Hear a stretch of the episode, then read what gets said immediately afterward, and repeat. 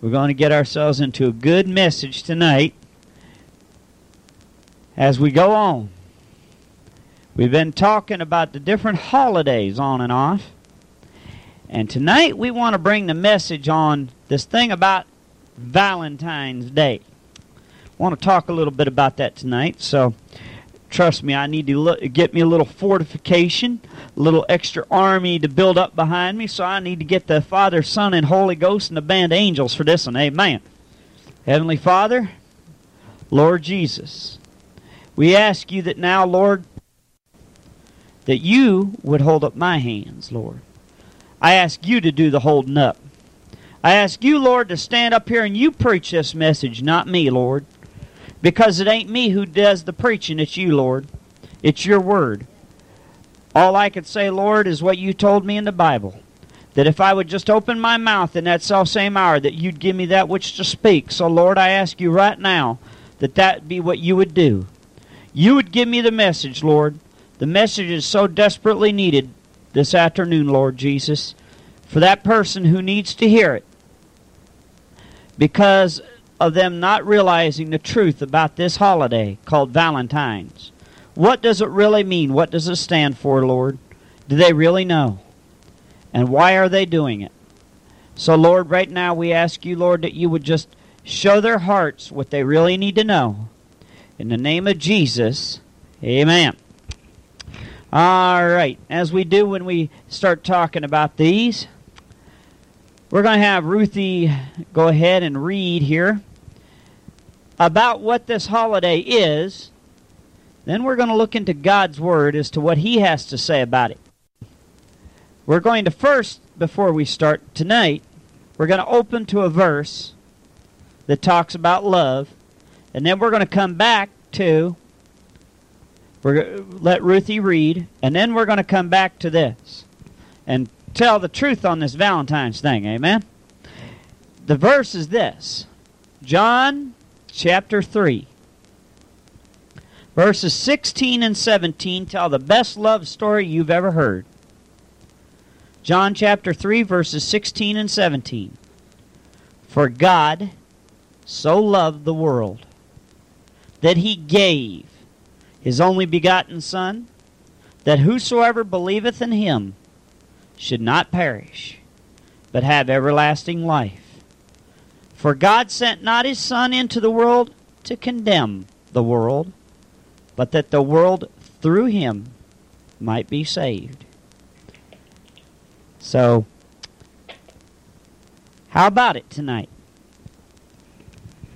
How about it? Do you know Jesus tonight? Well, we're going to go into this Valentine's thing and find out a little truth about little old Valentine. We're going to take a look at what this holiday is all about. We're going to let Ruthie read and tell us a little bit about Valentine's Day, and then we're going to see what the Bible has to say. When observed February 14th, earliest observance Middle Ages.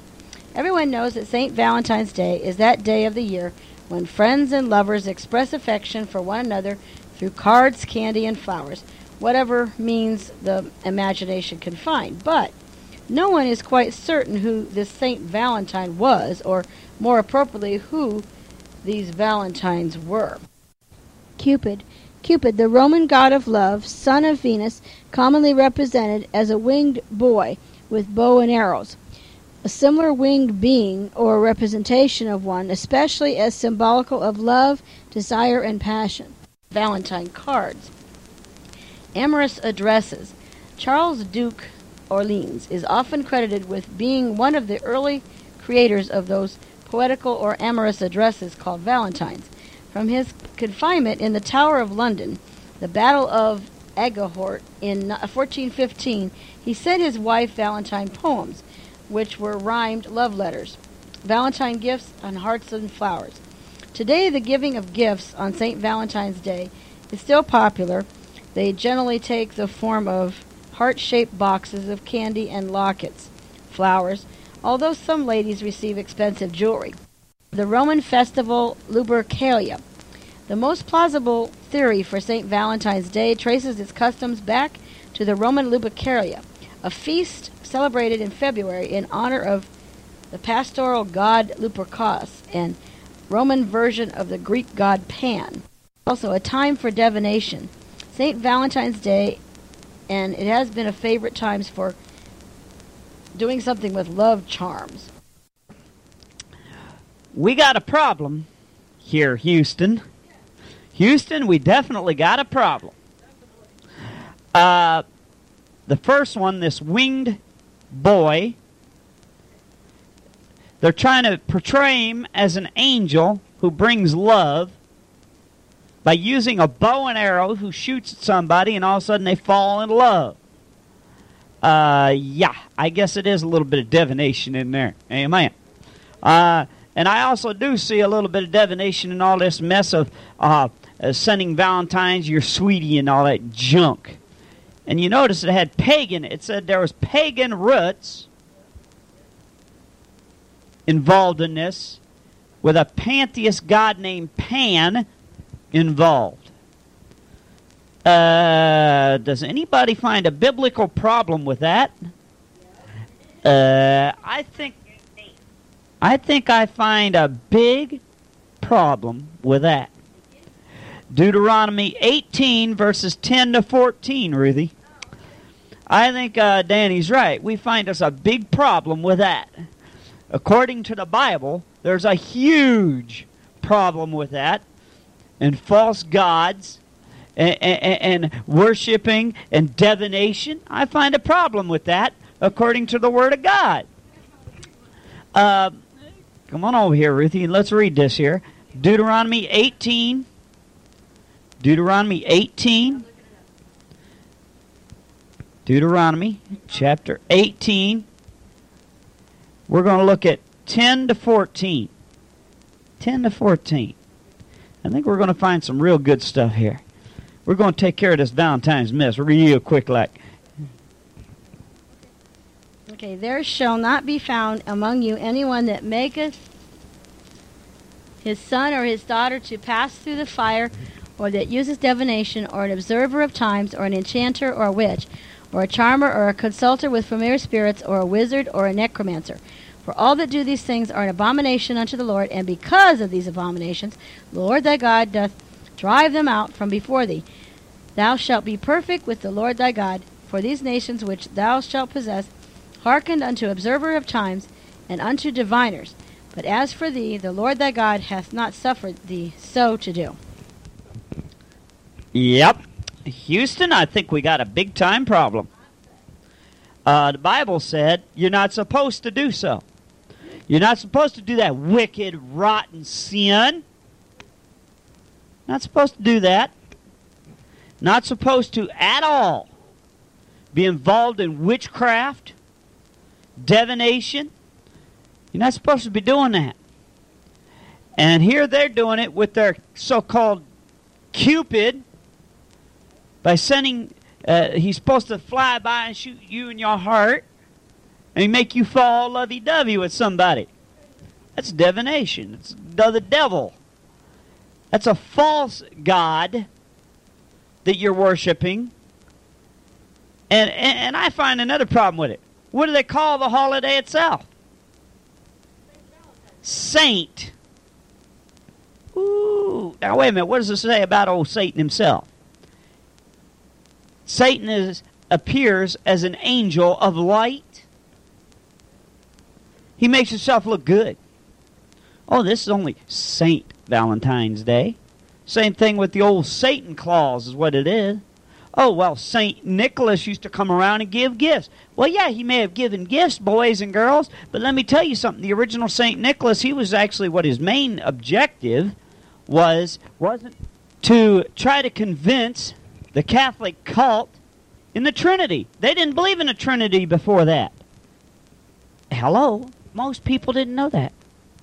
Most people don't know that, but see, if you're going to be like Brother Danny here has got a burden for the JWs, you need to know their past. Well, the Catholics originally never believed in a Trinitarian doctrine. They only believed in Jesus as being divine. He was God, but that was the only God. And they believed Mary was the mother of God. See, if Jesus was God, then he had to be the she had to be the mother of God. So they had to raise her up to a deity. You see what I'm saying? So St. Nicholas came by saying, wait a minute, oh no, no, no, no, no, no, no. There was a Godhead. God the Father, God the Son, God the Holy Ghost. They didn't even acknowledge the other two parts of the Godhead. Shamey, shamey. Big time shamey. So they took, and he was giving gifts to emphasize look, there's something more here that you're missing. So he took, and he was giving gifts. Well, next thing you know, people change it from St. Nicholas to Santa Claus. They changed the story around, and next thing you know, you got some dumb idiot, fatso, flying around on an un- aerodynamic sled pulled by a bunch of unflyable reindeer. Okay? That's supposedly hauling every toy for every kid, boy, and girl in the world on one little teeny sled. Hello, scientific impossibility, boys. Okay? Yeah. So the point I'm making here is that the Saint Valentine, his original thing was he was trying to send rhymed poems to his wife. He was just trying to do something good for her because he is stuck in prison because he was going to be killed for the name of Jesus. That's who he was. But what did they do? They twisted that thing around now to say, well, we all should do this on this certain holiday. Why? Because the, the, the pagans had to have a holiday. The Catholic Church, what they originally did, they took a lot of pagan holidays. So, this being the beginning of that uh, spring solstice, this is the near the end of the winter solstice, and now they're eh, because the mid-winter solstice is what we got as Christmas. The Catholic Church changed it from the winter solstice to Christmas. Now we got the spring as it's starting to come, and they there was a holiday in there in between that the Druids would celebrate, and they that would say, "Look, we got to celebrate this holiday to have." Holiday in between the two, and that, the Catholic Church says, "Oh no, we're not going to celebrate pagan holidays, so we're going to change it." Oh, wait a minute. There's this Christian. He was sending love notes. Why don't we just call it Valentine's Day? So successfully the Catholic Church has taken a lot of holidays and put a Christ emphasis or a love emphasis on it. Unfortunately, though, it's still got pagan roots. Hello? You're still out there worshiping some guy with a bow and arrow, and he is actually a god flying around, has the ability, the magical ability to make you fall in love. Magical ability, that's divination, boys. Hello? You need to get your wicked heart right when you're uh, into that mess. Hello? Something's wrong with that. Danny, I want you to grab your Bible, and I got to think the Bible has something else to say about this. Exodus chapter 20. Exodus chapter 20, verses 1 through 6. Exodus 20, 1 through 6? Yes, I want you to read that for me. Okay. Okay. I think the Bible's got something to say about this. Okay. Exodus chapter 20. And God spake all these words, saying, I am the Lord thy God, which have brought thee out of the land of Egypt, out of the house of bondage. Thou shalt have no other gods before me. Thou shalt not make unto thee any graven image, or any likeness of anything that is in heaven above, that is in the earth beneath, or that is in the earth beneath, or that is in the water under the earth. Thou shalt not bow down thyself to them, nor serve them, for I, the Lord thy God, am a jealous God, visiting the iniquity of the fathers upon the children, unto the third and fourth generation of them that hate me, and shewing mercy unto thousands of them that love me and keep my commandments. Amen. Now, where in the Bible did he give us a command to send out love notes to each other with a little heart on the front of it? Or in a heart shape? Hello? He didn't tell us to do that. He said the way you're supposed to, he says, By this all men shall know you're my disciples because you have love one for another. He said, not because you send a, a, a paper with the words on it, it's because you show it. Hello? Hello? It ain't because you send some stupid little old Valentine. God didn't ask you to do it that way. He told us never to have any other gods. How many of us remember the story of the brazen serpent? There are some fiery serpents biting the people because they had disobeyed God. He sent this plague of fiery serpents. And when a fiery serpent would bite somebody, they would, the people would die. But Moses, in God's mercy, was commanded to take and make a brazen serpent, put it high on a pole, or a cross, is what it was. It was a cross. It wasn't just a single stick straight up. It was actually made like a cross so that the serpent was wrapped around the crossbar so that it wouldn't fall off. And they were, he was told to raise it up. And he said, If the people look upon the brazen serpent, they'll be healed of the poisonous bites of the fiery serpents tormenting them. Now, they had a choice to look to that, fire, that brazen serpent or not. They had the choice. God showed his love. What did they do with that love gift that God did and that merciful gift he uh, gave? I'll tell you what they did.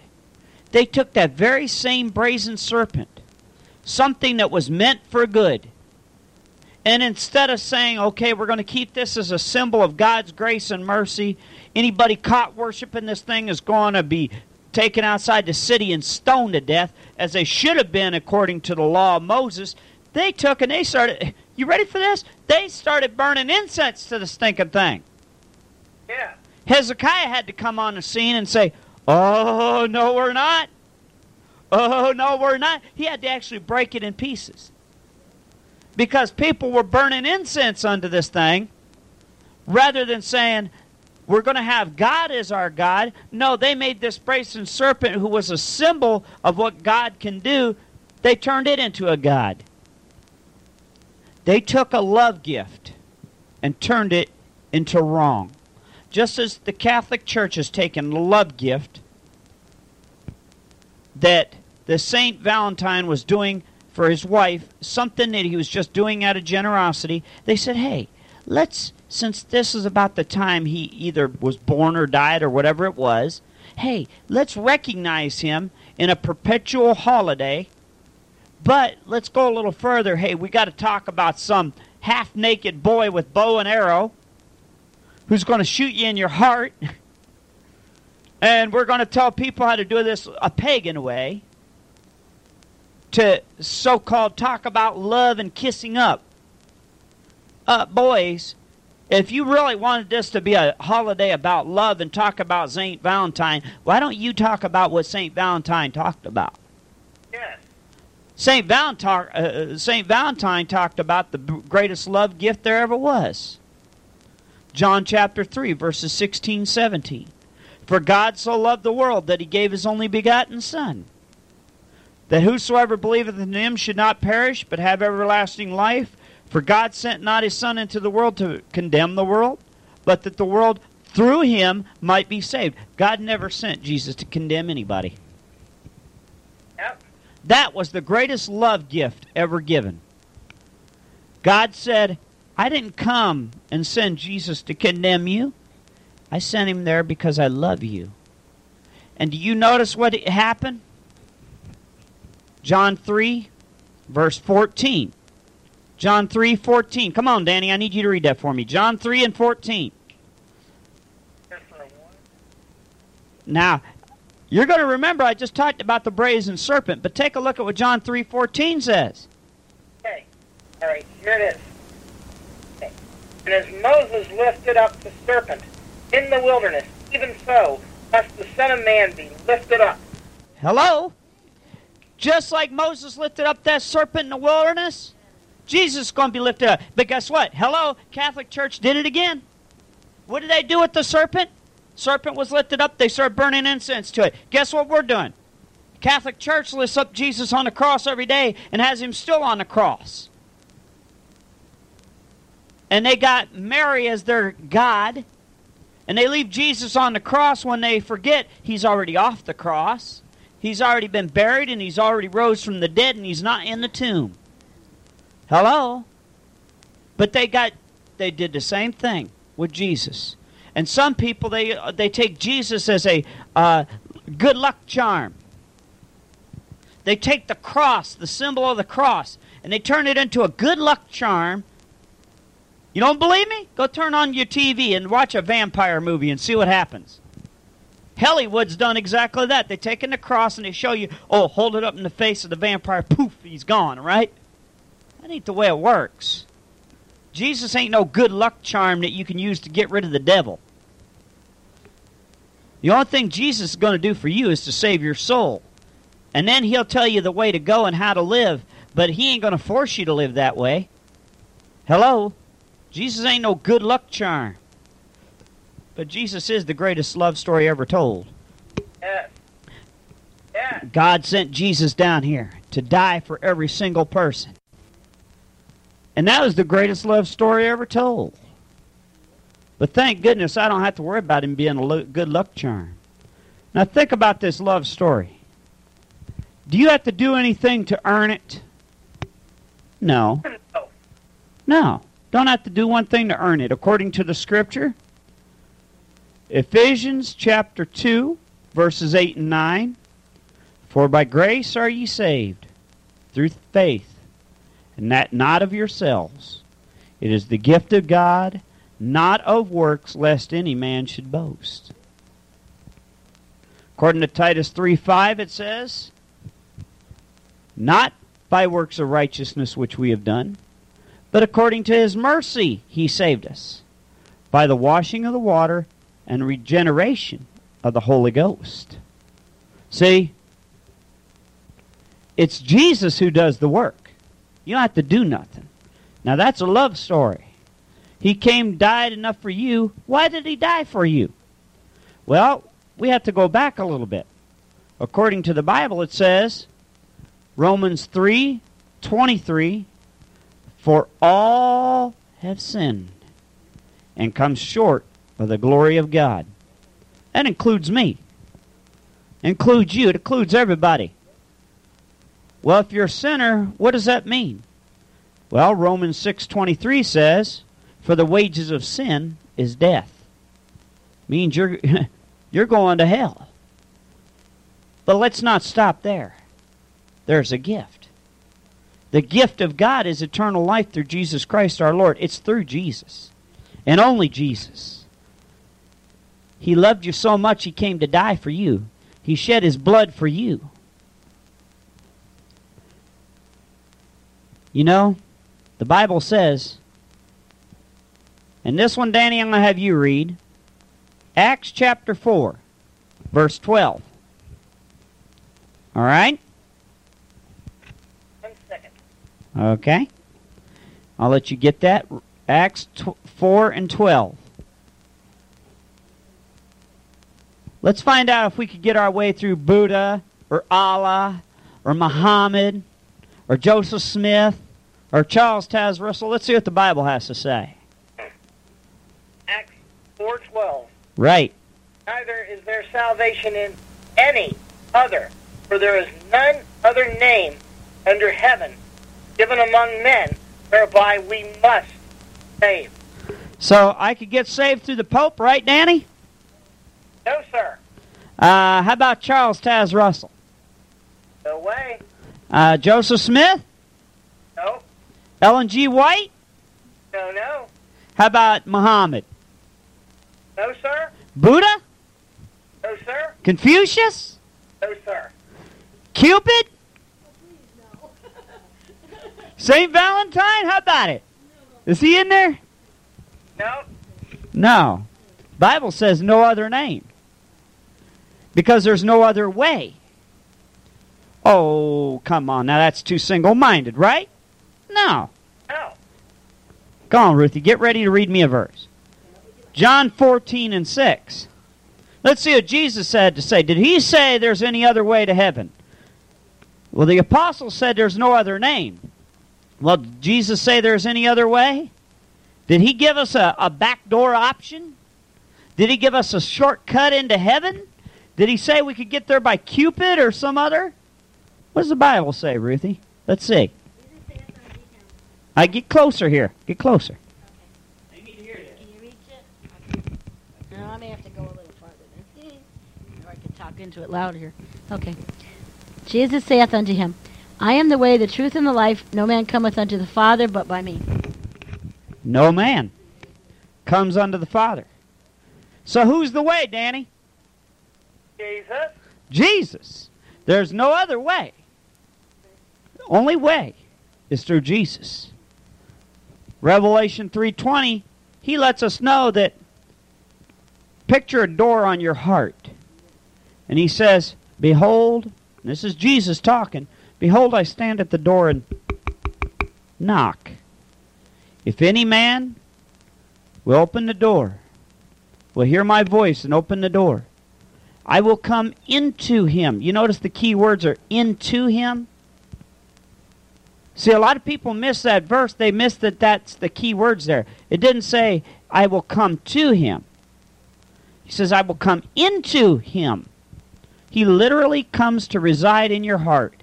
I will come into him and sup with him, and he with me. That means you actually have communion. You have one on one relationship, a personal relationship with the Lord Jesus Christ. Sorry, but you don't get that with the Pope because you got to live a good life and say enough Hail Marys. And then you might make it in. You can't do that with Joseph Smith because you have to give enough watchtowers out and sell enough watchtowers. You got to be a good salesman. I'm It- Mormon. and, and you can't do it with the Mormons. You got to go out there and give enough books of Mormon out and bring enough uh, other people in. That's the only way you're going to make it. But it's not one on one. It's not personal. But with Jesus, he says, "I come into you. I come right on in, move in, and take up housekeeping." Well, how do you do it? How's it done? Oh, come on, preacher. It must be awful difficult and nobody can do it. It sounds too hard. Because if all have sinned, there's nobody going to make it. That's right. The Bible says all our righteousness is filthy rags. So ain't nothing you could do with your own works. But it is actually easy. God made it easy on us humans because He knows that we're sinful flesh. He knows we can't do it any other way than through Jesus. Well, how do you do it through Jesus? Simple. Danny, I want you to get three verses for me. I want you to start me at re- uh, actually four verses. I want you to go Acts sixteen thirty one, then jump over to Romans ten thirteen. I'm going to let you start with those two. Okay? Right? 1631 says, and, and they said, Believe on the Lord Jesus Christ, and thou shalt be saved in thy house. All right. That's what it said. Now, as he's getting the next verse, uh, Romans 10:13, see what happened is there was a Philippian jailer.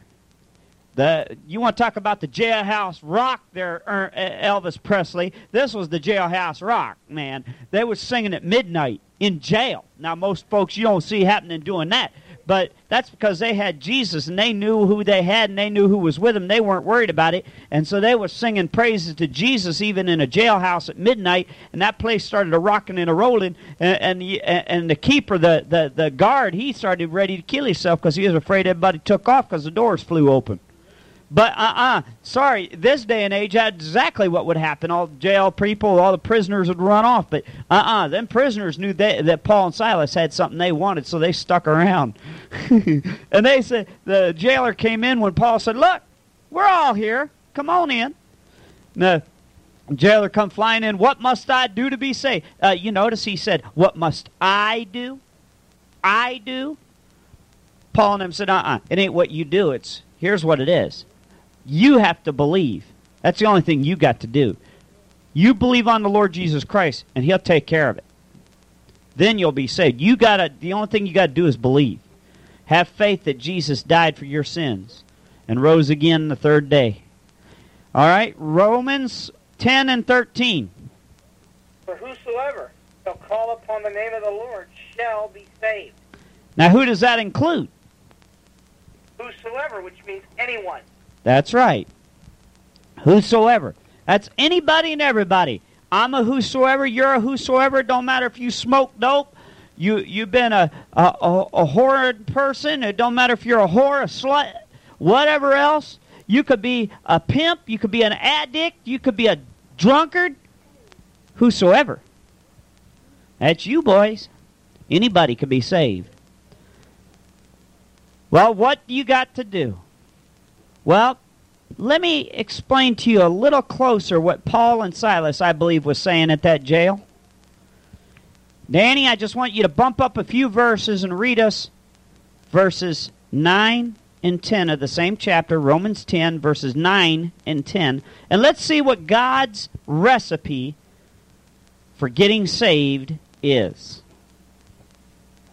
That if thou shalt confess with thy mouth the Lord Jesus, and shalt believe in thine heart that God hath raised him from the dead, thou shalt be saved.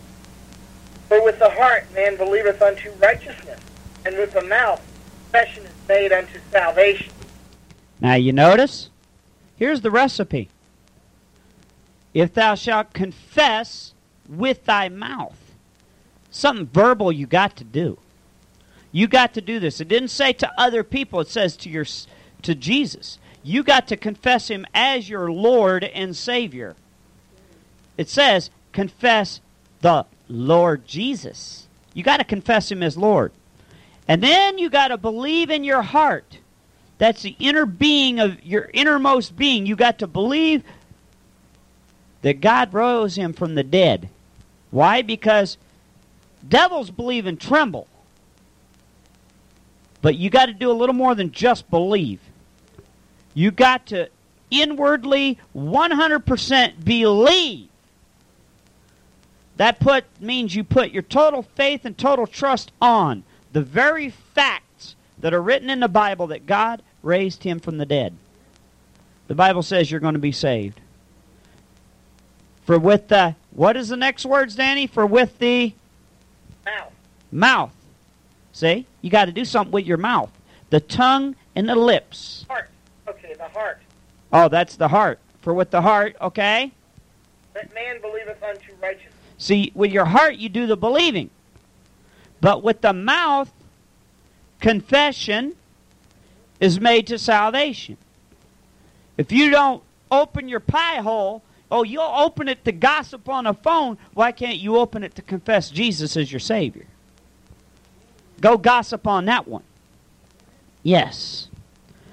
So tonight, as we get ready, I'm going to close in prayer here in a sec, but as we get ready, I want to ask you, what would you what are you going to tell Jesus about the love gift he offered you? Not some stupid Valentine buzzard flying around with his wings and his bow and his arrow half naked. Don't want to know about that. I want to know what are you doing with God's love gift? So let us pray. Heavenly Father, Lord, I ask you right now that you would just touch this message, Lord. That you would just bless the listener, Lord. That you would just touch their hearts right now, Lord Jesus. Lord, for those that are not saved, Lord, would you right now show them their need of you, Savior? Lord Jesus, would you let them know that you love them beyond any love they've ever known? It's a love beyond understanding. It's a peace beyond understanding, Lord. And all they have to do is reach out and claim it. Lord, we ask you right now that you would just bless right now this invitation, Lord, and help them to understand their need for you. In the name of Jesus, amen.